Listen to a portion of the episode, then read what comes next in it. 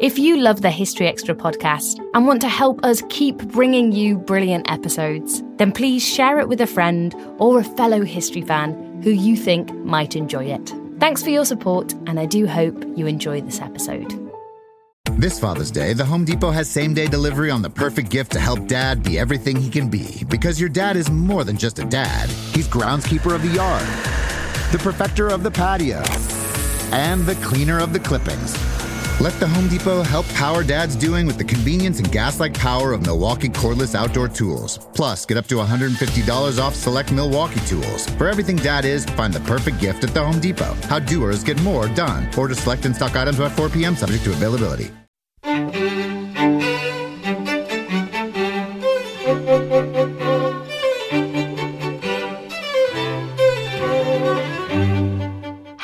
Welcome to the History Extra podcast from BBC History Magazine, Britain's best selling history magazine.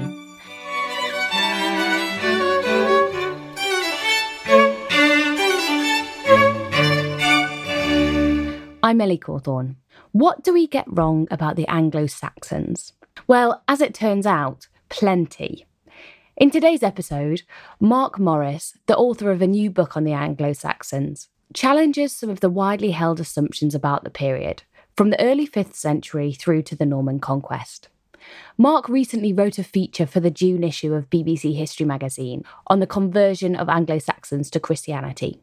He spoke here to our content director, David Musgrove. Today, I'm joined by Marc Morris, best-selling author of several books on medieval history, whose latest book is The Anglo-Saxons: A History of the Beginnings of England. Now, that's a big topic and several centuries of history to cover. So, what I've asked Marc to do is pick out the key misconceptions about the period and bust them for us. Now, everyone loves to see a misconception busted, so hopefully this will set a few things straight. Uh, Marc, hello, welcome back to the podcast. You've been on more than once or twice before. Thanks for coming back. How are you? I'm very well, thank you, Dave. It's always a pleasure. Good, good stuff. So we're going to have a go at, uh, at busting these misconceptions. Um, so you sent me a list of things that you think perhaps uh, people might be uh, might be misinformed about, and uh, we're just going to run through them and see what happens. So mm. the first one you sent me was uh, that the Anglo Saxons didn't displace the native Romano-British population. So um, that's an interesting one, which takes us right back to the start of the story. So you better just tell us a little bit about where where we're at with the with the start of this period and the end of Roman Britain, I guess. Yeah, well, I thought it was, it was a good place to begin. Be, the beginning, as you say, the end of Roman Britain, so circa the year 400. And um, the debate about the Anglo Saxons and the origins of the Anglo Saxons is how many newcomers there were uh, in the course of the fifth and sixth centuries.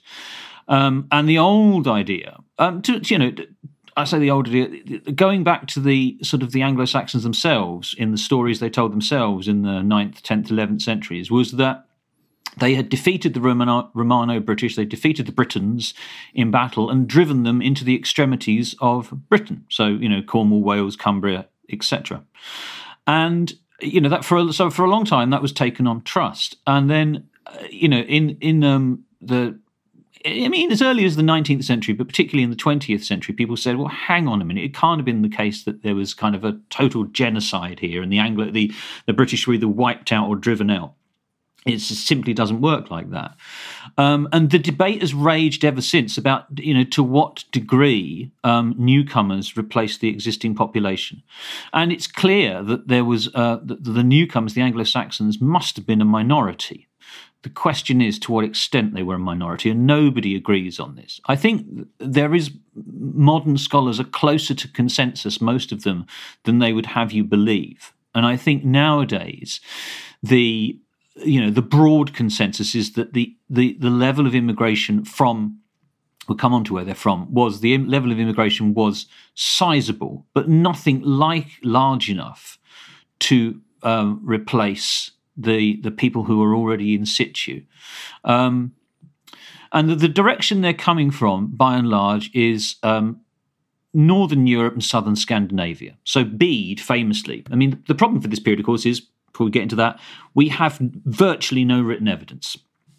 Um, hardly anything at all um, from the fifth century worthy of mention. We've got some continental chroniclers who mention this process in passing. Um, in the sixth century, early sixth century, we have a, a, British writer called Gildas, who who you know his his his main agenda is not to talk about this, but he does have a historical introduction to his um, rant about the deficiencies of modern British rulers in the sixth century. And then later on, we've got the famous telling of the story, which is by the Venerable Bede in the early 8th century. But, you know, by that stage, Bede is writing three centuries after the events he's describing. So his account has already become um, a sort of legendary account, if you like. And Bede says that the, the, the Anglo Saxons came from three very powerful Germanic peoples the Angles, the Saxons, and the Jutes. The Jutes, of course, are the sort of like, you know, the, the, the, the junior partner in all of this. They sort of get written out of the, of the compound Anglo Saxon later on. And I think Jutes is largely included because one of Bede's major sources was a, a, friend in Kent who was giving him the lowdown on kind of Hengist, Horsa, and these other Kentish legends. So uh, the rulers of Eastern Kent at least, like to think that they were descended from the Jutes. But these are these are three peoples that hailed from northern Germany. But the thing that, that that's the famous part of Bede. The the less famous part, there are less famous passages in Bede where he says, well, the English, I think he says the Angles and the Saxons, from whom um, um, the oh, I'm trying to get this the right way around. He says the peoples, um, the German peoples, um, or rather the Angles and the Saxons, were drawn for lots of different German peoples, and he rattles off several other names as well. Um, so you know they are coming from everywhere in that area, and that the, the I think the, the one of the crucial misconceptions is that you know kind of fostered uh, particularly with pe- uh, people in England from their from their childhood when they do this period. Of course, you do this period at primary school in England or in Britain. Um, is that they come over in discrete groups. So Bede fosters that misconception that the Angles came from Angeln and the Saxons came from Saxony, and they all settled in these discrete groups in in in Britain. And of course, it can't have been like that. It's wave after wave of people coming over and mixing it up as they go. Um, so you've got people coming from Frisia, you've got people coming from uh, Jutland, you've got people coming from southern Scandinavia. Um, at some point, however, um, these people decide, you know, that they have a corporate identity and that some of them are Angles and some of them are Saxons.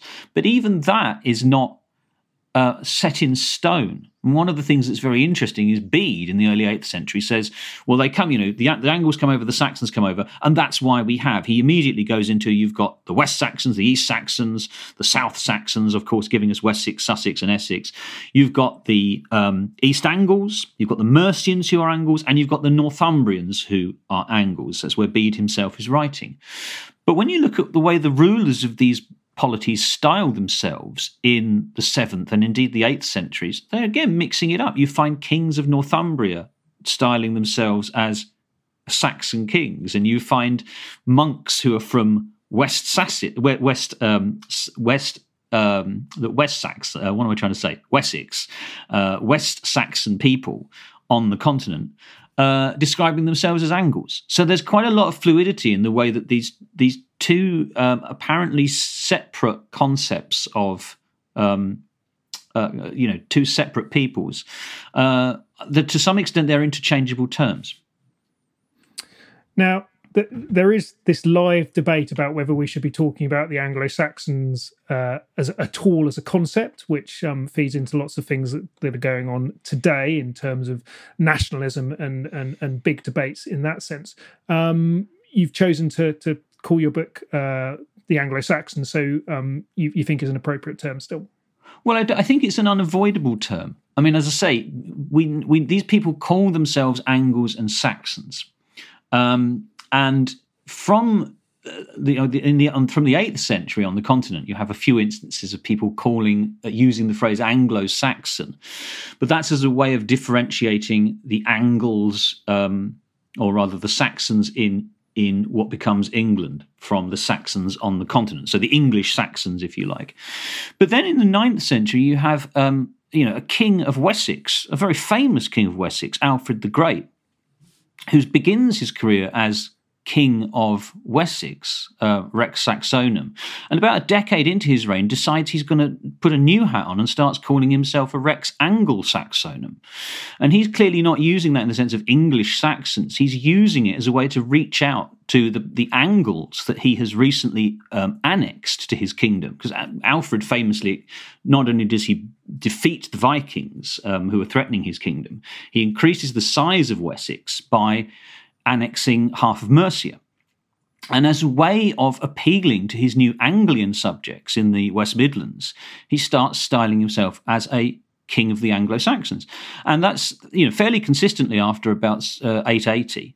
His son does the same, uh, Edward the Elder, for another 25 years, and his grandson, uh, so Edward the Elder's son, Alfred's grandson, Athelstan, also begins his career styling himself as a, a, an Anglo-Saxon king, king of the Anglo-Saxons. So it is a contemporary, it's a term with contemporary warren. Um, and although they don't, although they increasingly start to talk about themselves as kings of the English after, uh, say, 927, they still periodically style themselves, occasionally style themselves as kings of the Anglo Saxons, right down to the end of the, the period. You know, you got charters of Edward the Confessor as late as 1061, styling himself Rex Anglo Saxonum. So, you know, I, I totally understand the the the desire to um, combat racism within medieval studies. Of course, there's you know you, who could object to that, but I do worry about abandoning terms which are have contemporary warrant, and I also think I also think there's a you know that because there's such long usage of it, going back at least 400 years um, as a modern term, it's wishful thinking to imagine that you can cease talking about these people um, as Anglo Saxons when that's the way that they occasionally describe themselves. It's it's kind of a bit like you know when you know the artist formerly known as Prince. If you start talking about um, early medieval England. People say, well, what do you mean? You say, well, Anglo Saxon England. You have to kind of invoke it to explain your circumlocutions. So, and I don't think there is an adequate circumlocution. Um, so, um, I, I, I continue to use it. Now, look, before we get on to our, our second misconception, we should just go back one one moment because I think there's a there's a question that we perhaps ought to try and address, which is uh, the the collapse of Roman Britain, if that is such a thing. Now, when I was doing my undergraduate degree in archaeology, uh, I hmm. wrote an essay on uh, on the collapse of Roman Britain, a quite brilliant essay, I recall.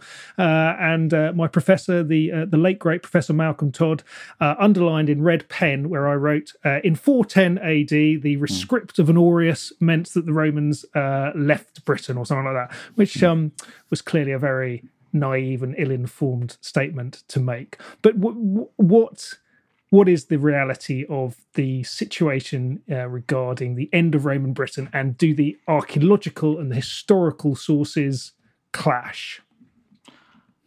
These are big questions for someone who, as you know, is kind of is is is a newcomer to this field. I, you'll notice because I think you've looked at at least the beginning of the book that I've written that I don't mention the rescript of Honorius. So I'm I think I've I've avoided the red pen in that regard. Um, it's an imp- the way you pose it, I have to say, is mischievous because it's an impossible question to answer. Because as well, you know, the source material, the written source material, is virtually non-existent, and so how you interpret the archaeological material is kind of, you know, that that's why there's so much scope for debate. I was persuaded because I'm not an archaeologist, but I was persuaded by um, the view that suggests it was catastrophic. So the withdrawal of the Roman state around the turn of the fourth and fifth centuries had calamitous effects on the level of population. I mean, we're told that Roman Britain, the population was somewhere between two and six million, which gives you some idea. The, the, the right that that enormous wide range gives you some idea of how limited the, the information is. But even if we take it at its lowest estimate, two million, where we have more solid information um, in 1086, because we've got Domesday Book, the population of late 11th century England is reckoned to be not much more than 2 million. So, at its very lowest estimate, Roman Britain is supposed to have 2 million. It could have had three times that much, according to some people. Um, it, you you have must have a and we know the population is growing throughout the 9th, 10th, 11th centuries. So, in order to uh, explain that, you have to sort of say, well, where did all these people go at, this, at the in, in in the fifth century? So, the the population suffers enormously, um, and the Roman state there had been uh, again. I'm sort of speaking a bit out of school here, but my understanding is that a lot of the um, there was a great deal more agriculture as opposed to uh, the pastoral economy that the Anglo Saxons prefer, which means you can feed more mouths if you have more cereal crops. Once that starts to collapse, then and you can feed fewer mouths, then you know the population diminishes, which is a kind of polite way of saying there must have been um, famine, there must have been shortages, there must have been scarcity. Um, and I think, you know, this is again one of the things that struck me, you know, when you've got not very much evidence, the arguments become um, more uh, impassioned you know and people say well how can you believe that? And and and you're you're foolish for believing this. And and, and that's one of the things that struck me because I'm I, I cut my teeth in the late middle ages where you can sort of say well the king was here on this day and he had these people with him. And it's very very well documented particularly if you're doing um, uh, late medieval English history as I did um, but when you actually kind of look at what people do, even if they sort of take quite different views on the subject, there, I, I, I, and it makes me sound like a consensualist, but it's I, I was struck by the, the, the, the people who think of themselves as diametrically opposed saying quite similar things. So, I mean, one of the people that um, uh, one of the books I enjoyed reading was Guy Halsall's work, uh, Worlds of Arthur in particular. Um, and uh, he is uh, someone who takes a minimal view of migration, but not an extreme minimal view. And he, you know, it was one. I think it was his book that I quote in chapter one, and I said, you know, he, he, I think the phrase he uses was like this: probably the most profound, you know, social collapse in all of British history following the withdrawal of the Roman state. So it's a line I kind of thought, well, I'm having that because. Um, you know, it's it, it, I was persuaded by that view. Someone who you know is is a historian who you know Halsall doesn't see eye to eye with lots of of things is um, Bryan Ward Perkins, but he would take a similar view in terms of the scale of the collapse. So I I don't I, I you will find people, you will inevitably find people where there is no evidence taking a more benign view and saying, actually, things rolled along much as they had done in the past. But I, from from all the people I sort of read around, it seemed to me that the the argument for catastrophe at the start of the fifth century um, was the most convincing argument.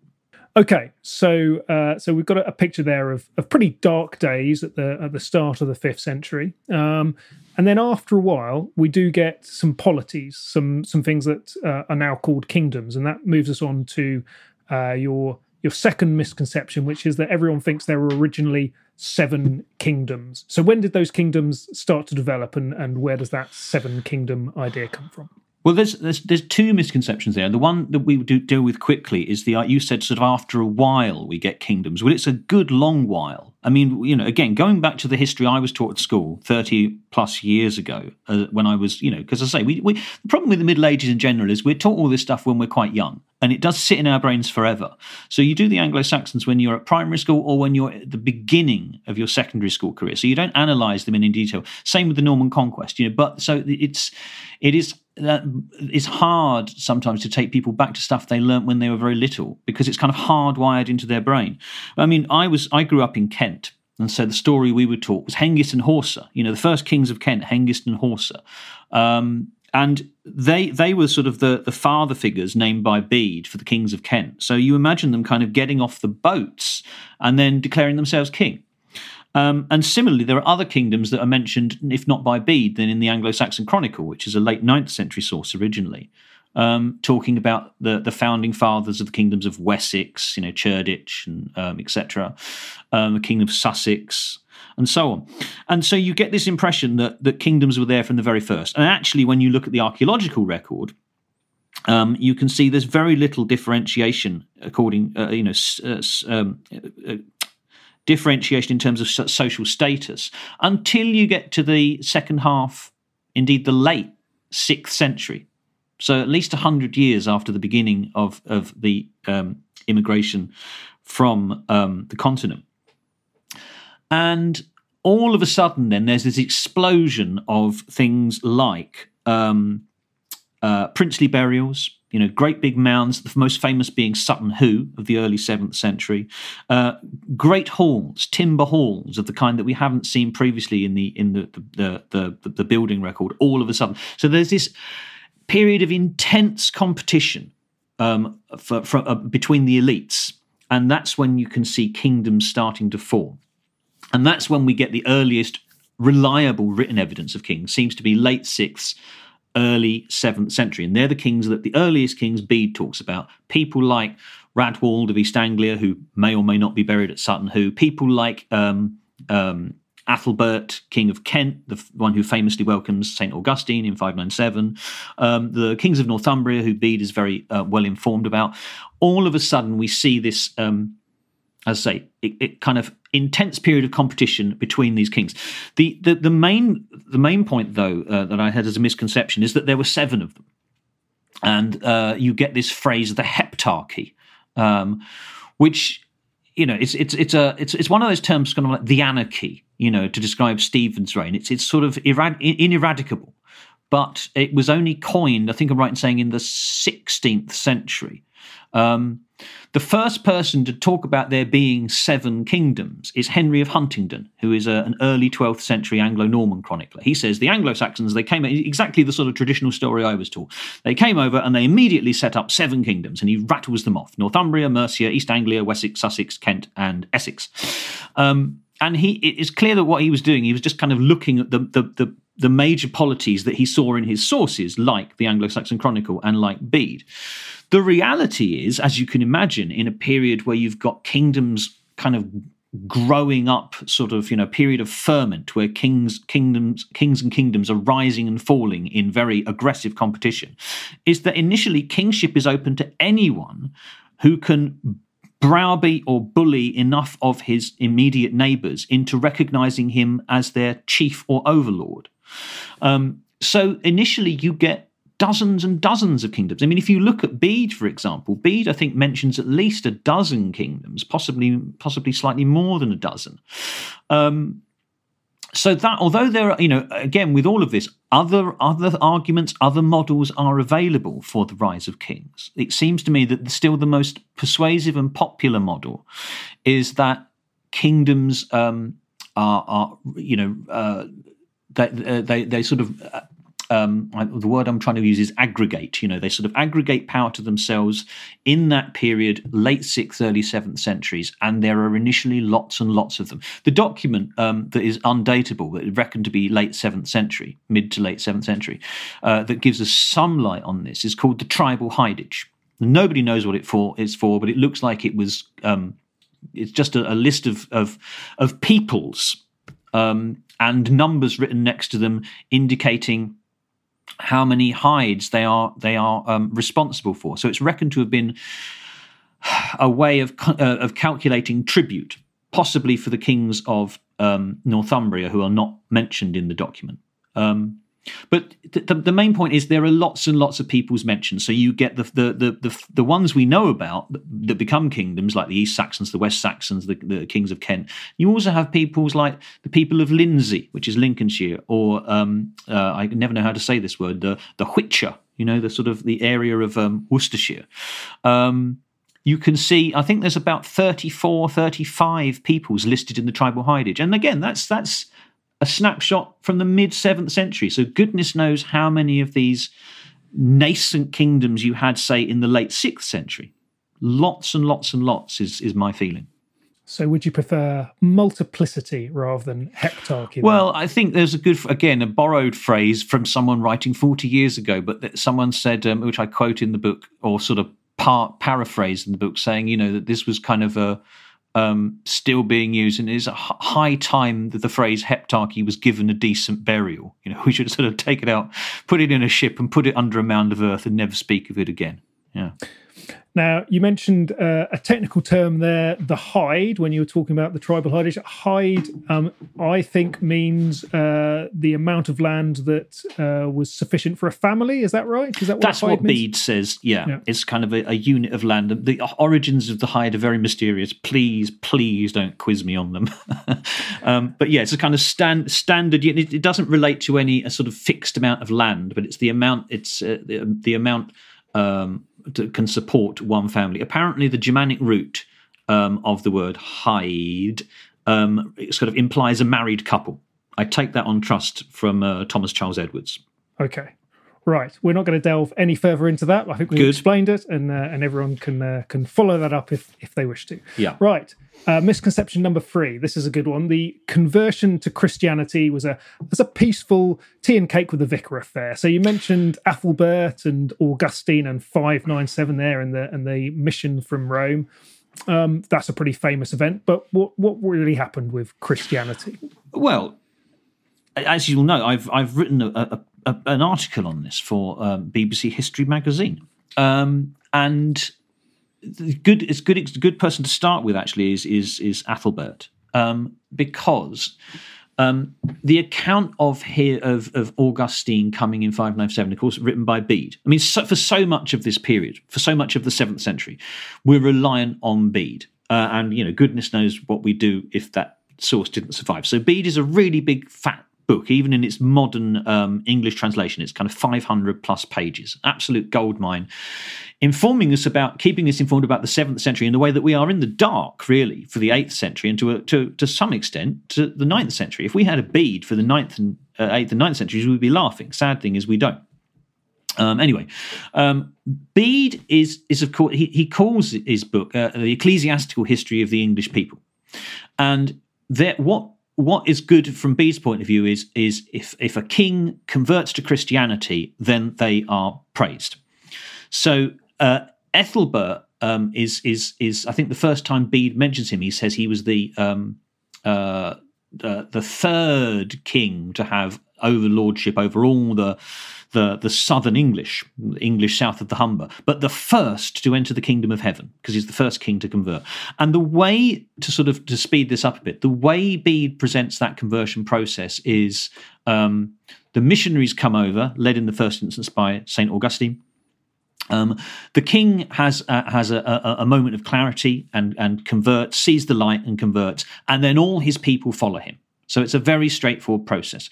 And the the, the thing that it, it that the sort of troubled me in that is that you know when you look at the way these kings behave when Bede is not describing them, or the things that Bede sort of mentions only in parentheses, is they are brutal warlords. You know that when they go to war against each other, they dismember each other, they put each other's heads on spikes. You know this is all sort of mentioned very briefly in passing in Bede, this kind of thing, um, and the notion that um, this was all done sort of peacefully, and that when one of these brutal warlords converts, everyone else just kind of spontaneously sees the light and is is baptized voluntarily, is something that I was reacting against in that article. The, the one of the sort of antidotes for this is. Um, a source I made a great deal of in the book um, is the life of Wilfrid.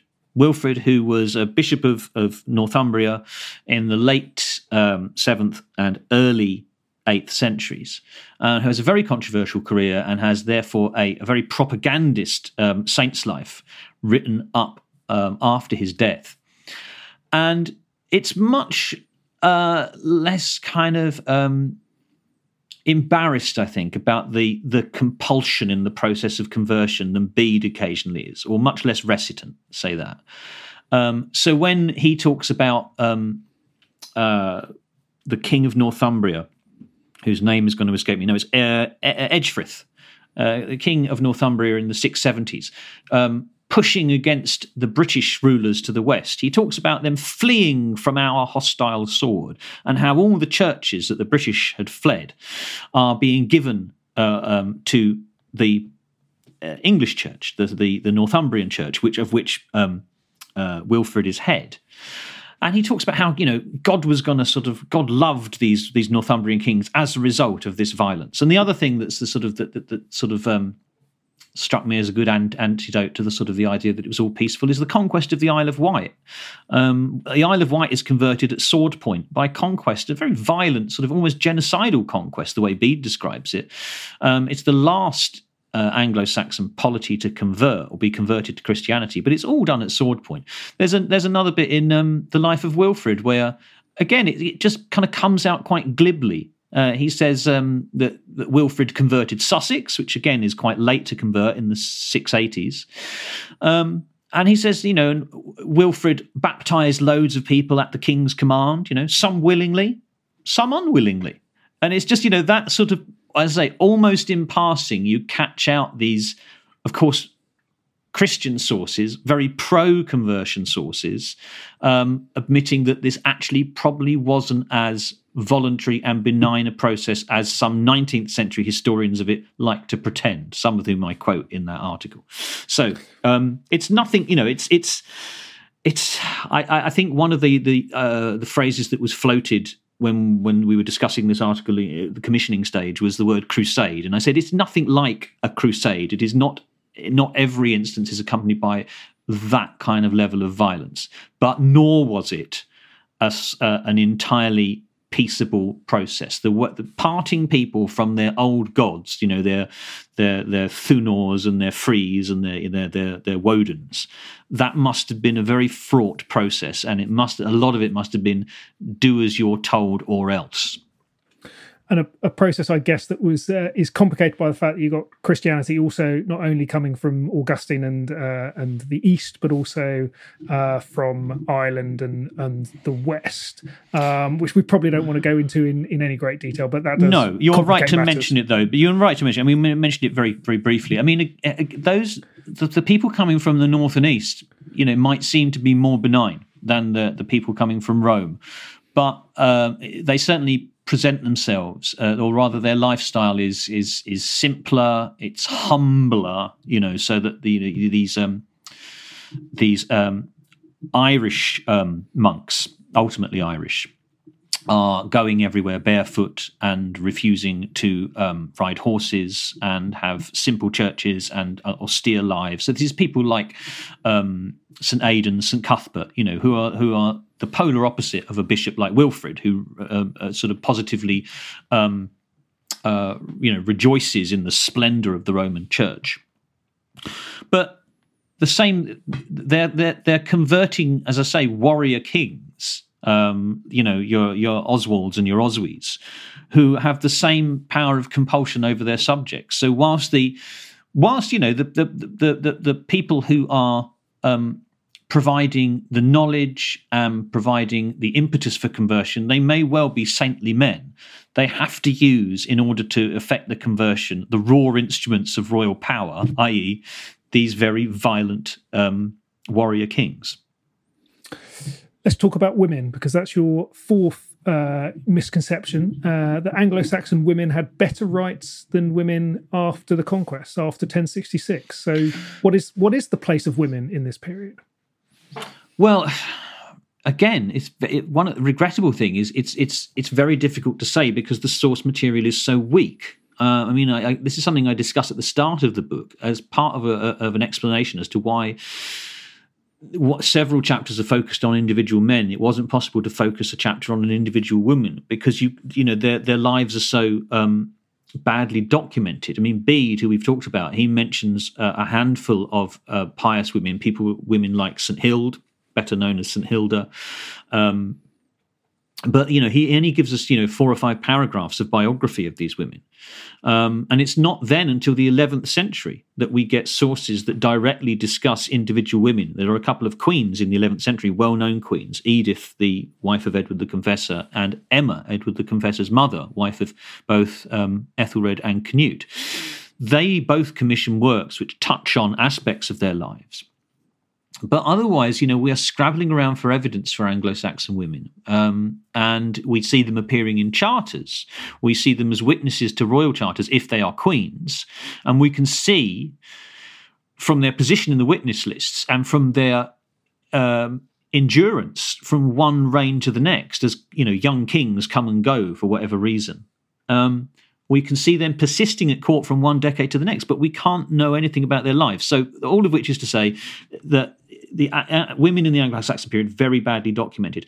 Um, the idea arose beginning in the 18th century and developed particularly in the early 20th century that uh, in the in this period, in in you know uh, seventh, well, particularly the 9th, 10th, 11th centuries, women had better rights than they did after the conquest. Is a, an idea that was dismantled by um, uh, Pauline Stafford in the 1990s and showed that it was kind of wishful thinking based on a, just a, a, tiny handful of sources. One of the most most striking things, it just seems incredible even to say it, is that one of the sort of the the uh, the, the the the the sort of foundations of this idea was Tacitus writing in the first century about women in Germania. So he's this is a Roman author writing about German women in the first century. And he says oh you know what you know they were sort of such good wives and they sort of encouraged their husbands to valor and they were so um, chaste and they were so um, frugal. And you know it's, it's, it's absolutely sort of typical um, example of a quote unquote civilized author in tacitus praising a barbarian society who about uh, in, in other words in other respects he denigrated or couldn't care less about, but saying, well, in this respect, they are virtuous. The implication is, unlike our women, Roman women, who waste all their time hanging around the theatre or the or, or the, the, baths, or you know, having um, adulterous affairs, you know, when they should be, they should be virtuous, uh, like these these this other these German women on the other side of the cultural divide. So that is used as the basis of kind of later historians saying, well, you know, women in the Anglo-Saxon period are the same. You know that this can be applied. What Tacitus was saying can be applied to Anglo-Saxon society, and and as you know, I, without unpacking the whole of that article by Stafford, she, as I say, she takes every single kind of prop of this old argument and dismantles it. And it seems that you know the the sad reality is that you know in the Anglo-Saxon period, as are, as after uh, 1066, you know, women's rights were not that great. Still to come on the History Extra podcast. The point is that you can still, you know, um, be merchants, be traders, um, you know, wear trousers, go to the toilet, you know, have fantastic beads, etc., and brooches. And at the same time, you or your ancestors can engage in kind of nefarious acts of violence. This episode is brought to you by Indeed. We're driven by the search for better, but when it comes to hiring, the best way to search for a candidate isn't to search at all. Don't search, match with Indeed. Use Indeed for scheduling, screening, and messaging so you can connect with candidates faster. And listeners of this show will get a $75 sponsored job credit to get your jobs more visibility at Indeed.com slash History Extra. Just go to Indeed.com slash History Extra right now and support our show by saying you heard about Indeed on this podcast. Terms and conditions apply. Need to hire? You need Indeed. Oh, it's such a clutch pickup, Dave. I was worried we'd bring back the same team. I meant those blackout motorized shades. Blinds.com made it crazy affordable to replace our old blinds. Hard to install? No, it's easy. I installed these and then got some for my mom, too. She talked to a design consultant for free and scheduled a professional measure and install. Hall of Fame son. They're the number one online retailer of custom window coverings in the world. Blinds.com is the GOAT. The GOAT. Go to Blinds.com for up to 45% off. Blinds.com. Rules and restrictions may apply. Now, if Pauline Stafford was listening to this conversation, she'd want us to be talking about the Anglo-Saxon Chronicles rather than the Chronicle, um, because yeah. she's written about that recently. But um, let's let's let's leap on uh, from mm. that one um, f- to a misconception that uh, I kind of dropped in that I had a bit of a misconception about, and you weren't completely convinced. But I think there's something here that that England and the Anglo-Saxons were in some way different to the rest of Europe during this period. That there was something quite specific going on in in in this island, in this bit of uh, of, the, of the land that they were in control of, that was somehow uh, separate from and distinct from what was going on in Europe. So set me straight on that. Um, no, I well, I think I mean your suggestion was that uh, that it was a misconception that or people thought of of of, of um, England in this period. Of course, when we say England, England is a, is a, is a word that's not coined to describe this uh, the emerged the emergent polity um, of England um, until the late 10th century. Uh, so whenever we talk about England, it's kind of a, a, a, back projection. So in the area that ultimately is described as England, um, I think you had suggested that you know people thought of it as you know perhaps cut off from the continent, isolated, and clearly it wasn't. I mean, we talked about Wilfrid earlier, um, someone who goes back and forth to Rome at least three times in his life, um, and you can see high-ranking churchmen doing that. You can see merchants doing that, um, and I think so you know clearly that that England doesn't doesn't is is not sort of um, entirely separate from the continent, not cut off from the continent. Um, the idea I floated back in return is that I think there is uh, an idea of English exceptionalism that people, you know, people in later centuries look to the Anglo-Saxon period and say, "Oh, well, this was different and that was different." And we, we, I think some of those topics are things that we're going to discuss later on. I mean, one of them, for example, um, just off the top of my head because I was looking at um, Levi Roach's book on assemblies.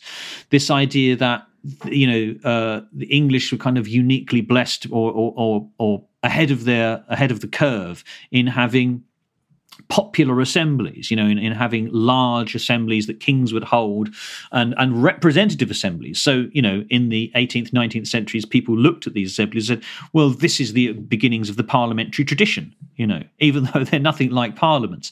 But the, the, as Levi points out in his book, um, they might not have been doing that kind of thing in Francia necessarily, but they're doing it in or in West Francia. But the Ottonian kings of Germany are holding similar royal assemblies, you know, with similar representative functions, and other places in Europe as well. So I think um, I'm not quite sure where we're going with this as a misconception, you know, uh, but th- there are, as I say, we'll come on to things. I'm sure the idea that um, it, you know, it, it I think I'm tying myself in knots here. I think in some ways England was different, but not in the traditional ways. That often the things that are trotted out as kind of low, well, this was a particularly English phenomenon. In many cases, you can say, actually, there are lots of other peoples in Europe who thought of the, you know, who did the same things or thought of themselves in the same terms. Okay, we'll come back to come some of yeah. those points uh, in in a moment. But uh, one of the things that um, that everybody who studies this topic or doesn't study this topic knows about is that um, uh, the Vikings came over um, uh, in 793. They land in Lindisfarne. That's the that's the big moment, uh, mm. and and and they attacked and, and beat up the Anglo Saxons. And the misconception here, um, the one that you want to pick up, is that the Vikings were basically just the same as the Anglo Saxons, but they just came from somewhere else. Um, well, yeah, it's I mean it's an old chestnut because you know, people, the debate on the Vikings has been going on, you know, since forever. Um, but there was an idea floated, I think, first in the 1960s, that the violence was basically the, the chroniclers who wrote about this at the time, the people who wrote about it at the time, were hysterical, that they were exaggerating the effect of Viking violence, and that the armies were smaller than, than uh, reported, and really that, you know, this was this was not as devastating and as important as contemporary sources would lead us to believe. And, you know, and ever since then, there has been debate on this issue. Um, it was uh, Peter Sawyer, I think, the the the, uh, the article that kind of um, that that set that ball rolling. And uh, I mean, I my feeling is that the you know the the violence was was was.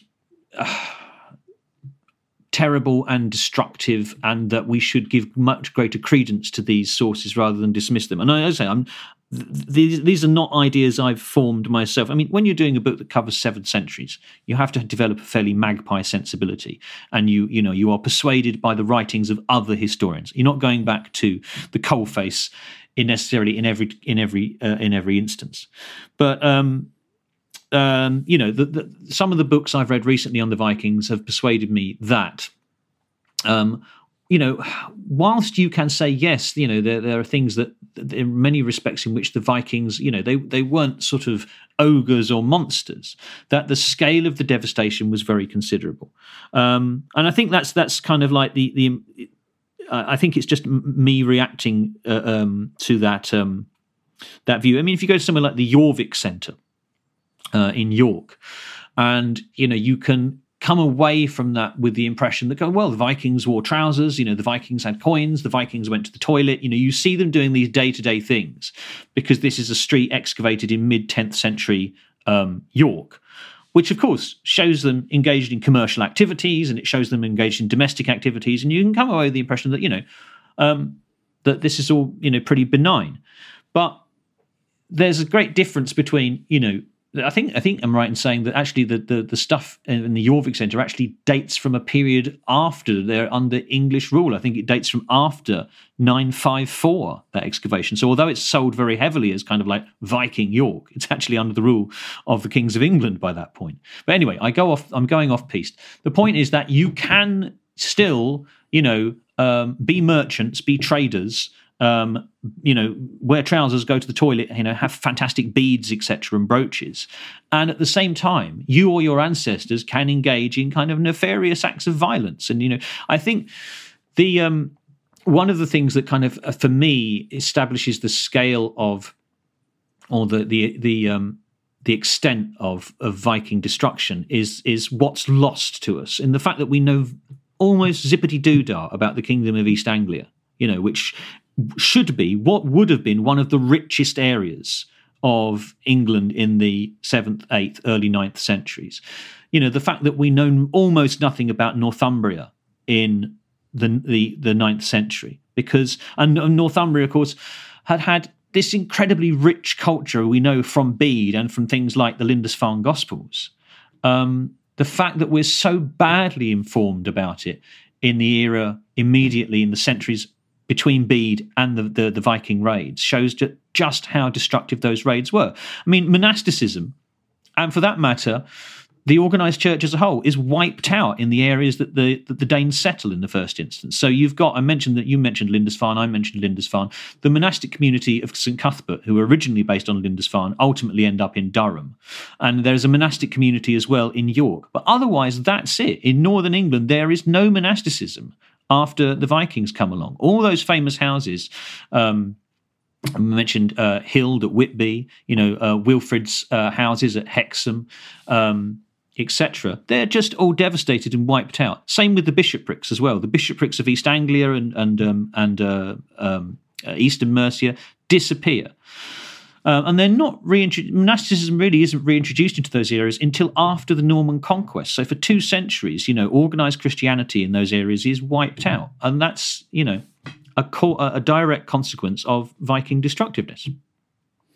And of course, Lindisfarne is uh, famous for that uh, scary stone. Uh, the the uh, is it called the Domesday Stone, which shows the Vikings looking like sort of alien ogres uh, with their with their weapons held over their heads. So that kind of you're you're going on that line that they were. Well, I'm not scary extrapol- demons. I'm not. Ex- no, I'm not. I'm not extrapolating from a stone. I mean, the stone is just like half a dozen blokes waving swords around. It could be anybody. But, it, but it's I'm quite go- scary.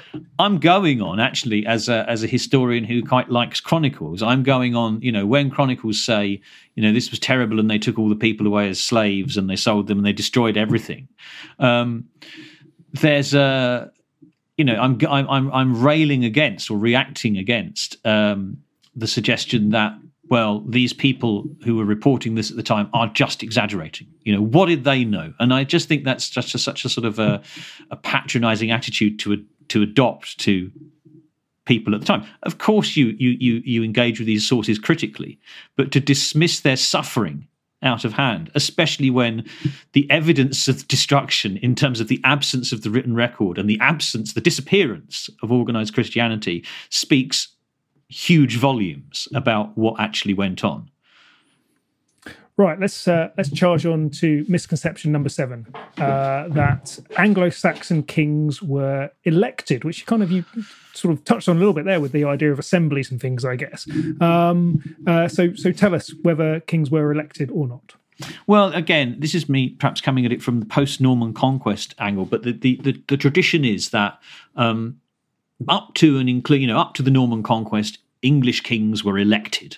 And then after the conquest, it's the hereditary principle, and kings, you know, it goes from uh, the king and his son is automatically king, and his son, the son of that, is automatically king. So there's a sense of boo the Normans with their primogeniture and their um, hereditary monarchy, and hurrah the Anglo Saxons because they were proto democrats in that they got together and they said, which of us should be king? And they chose a king. And that's that's the theory. And then you look at the way it goes in practice. And if you go back, so let's go, I was just going to say, go back to um, Alfred. But even you can go back as far as Alfred's grandfather, um, Egbert.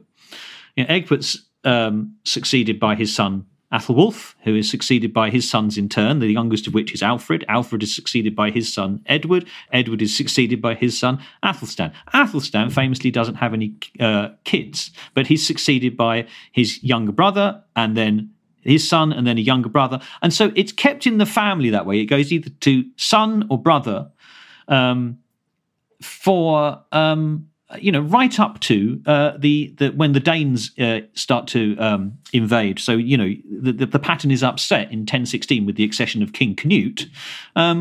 What happens when Canute dies? He's succeeded by his son. When that son dies, he's succeeded by his his half brother. And then we go back to the old English line in Edward the Confessor, who's the son of Ethelred. So it's kept in these families. It's kept in one royal family for nearly 200 years. The, it's it seems to me that a lot of the the talk about election um, is derived from the accession of Harold Godwinson in 1066 itself. And of course, Harold has no hereditary right to the throne at all. He is married to Edward the Confessor's sister, so he's the king's brother in law, which, you know, no one has previously said, I'm the king's brother in law, so, you know, I think I should be king. Um, and so, in those circumstances where it has been kept in the same family, or families, plural, two families, for a couple of hundred years, of course, your you and your supporters are going to stress just how popular you are and just how much of a mandate you have to govern by saying, well, everyone chose him for it. He was he was elect he was nominated and he was elected, and everyone said yes, he would make a great king. Um, these earlier kings, you know, of course, yeah, when when there's a handover of power, you want everybody to accept that candidate, and you want to have an assembly to invest them, or later to crown them, and you want them to be acclaimed. But the notion that you know that, that Anglo-Saxon kings were elected in any modern sense of the word, that they said, "Well, who is the most virtuous among us?" and they said, "Dave. We should have Dave should be king," as if you're kind of electing the class president, uh, is just a, a nonsense. That would so, be Athel Dave, I think, probably. Athel Dave, yeah. Instance, no, no, Dave the Noble, yes.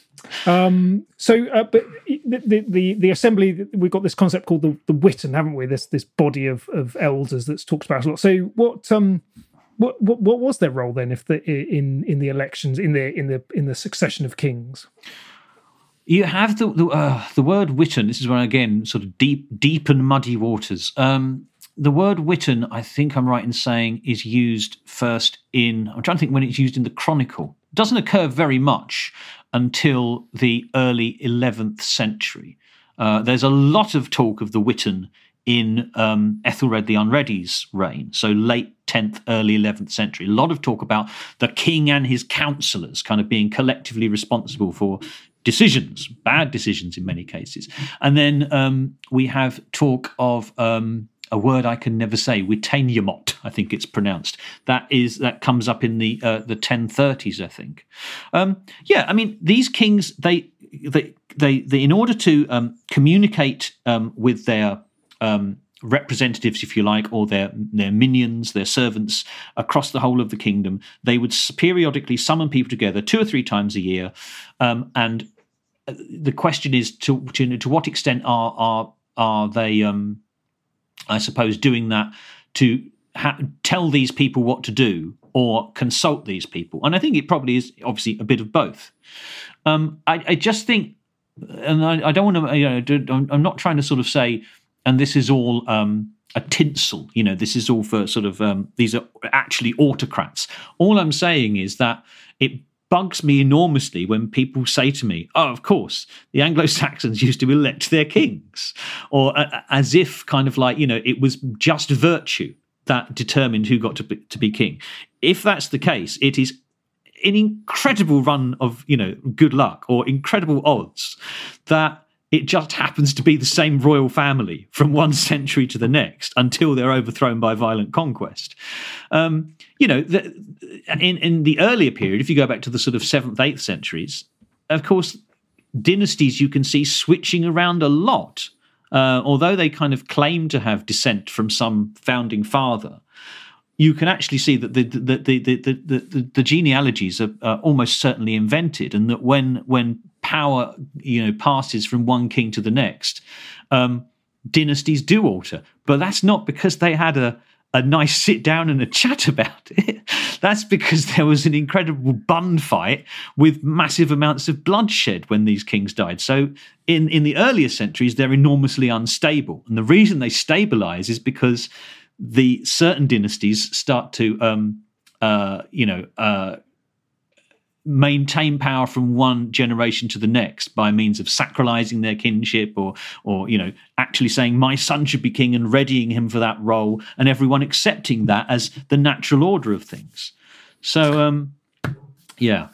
Election no um, we had uh, Professor Tom Licence on the on the podcast a little while ago, uh, who's written a biography of Edward Confessor, and he makes um, fair play of that sense of, of the royal blood and the importance there. So, um, so I think people are, are, are talking about that again and uh, mm. and, and, clarifying that. So, um, good good to get your view on that. So, let's move on to misconception number eight, which is that the Anglo Saxons believed that they were God's chosen people. So where does that come from, and, and what's the what's the veracity of that statement? Yeah, again, well, again, I'm not going to go too deep on this because it's a complex argument, and I don't say that with any, you know, I say that because I, I only sort of, you know, vaguely grasp it myself.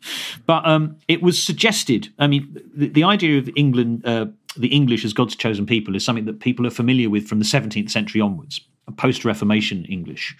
Um, but it was suggested, I think, originally by Patrick Wormald in the 1970s uh, that this idea actually went back a lot, lot further, actually to the Anglo Saxon period, and starts off with Bede.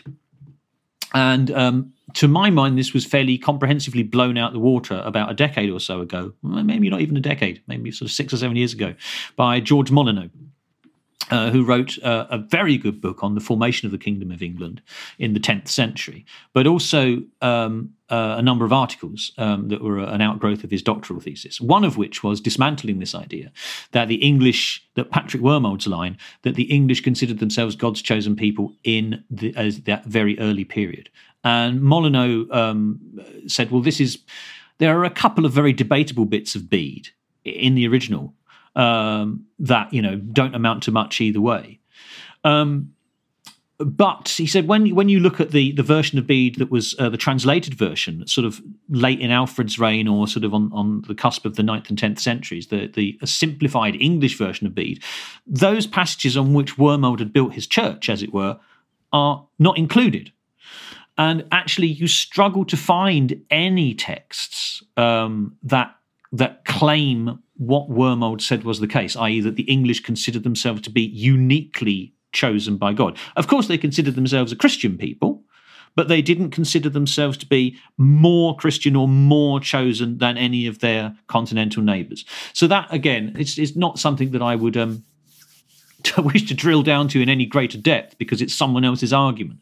But again, it's it's it's another of those kind of posts, uh, or rather props, supporting this idea of English exceptionalism um, associated with the Anglo-Saxon period. Uh, so you know. The English hadn't had um, elected kings. Well, no, not really. Uh, the English had were somehow unique in having representative assemblies. Well, not really. They had royal assemblies, just as the Ottonian kings of Germany did. Uh, the English considered themselves to be kind of like the Israelites, kind of like God's chosen people. Again, built on very very shaky foundations that idea. So um, yeah that was that was um, misconception number eight. I think if there's one sort of thing i'd like to tag on to the end it's um, as a misconception it's an idea that this was in in some somehow a golden age.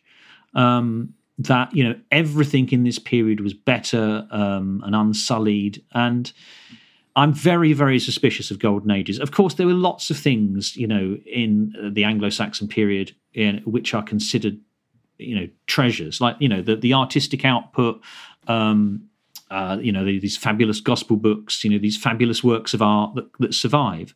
You know, yeah, they are they are glorious, uh, but at the same time, the society that produced them was extremely unequal. Um, you have slavery before the conquest of a kind that you don't have after the conquest, where you know at least a quarter and possibly a third of people were had had no human rights whatsoever, were not considered to be you know any more valuable than the beasts in the field who they were sort of toiling behind. So, um, you know, we've already said that you know women's rights before the um, the conquest were were uh, no better than they were after the conquest. And I think that's true for people in general. So there's always a tendency, uh, the Norman conquest being so, that the enormous watershed it is, for people to look back as they do in later centuries, and particularly in the 17th century, they look back and say the Anglo-Saxon period was a, a, a period of kind of liberty and freedom and, and, and, and gloriousness. And, and I, I think that's the, the, the thing that I think is the biggest misconception. I say I'm very suspicious of golden ages, and I think we need to see these people um, as they were, not as sort of later centuries wished them to be. Excellent. Well, thank you. That's busted a whole bunch of misconceptions about this uh, this long period, uh, going back to the uh, end of Roman Britain right up to the Battle of Hastings. So, thank you very much, uh, Marc Morris, for, for setting us straight on a few things. Thank you very much. It's a pleasure. That was Marc Morris. His book, The Anglo Saxons A History from the Beginnings of England, is out now, published by Hutchinson. You can find a link in the episode description.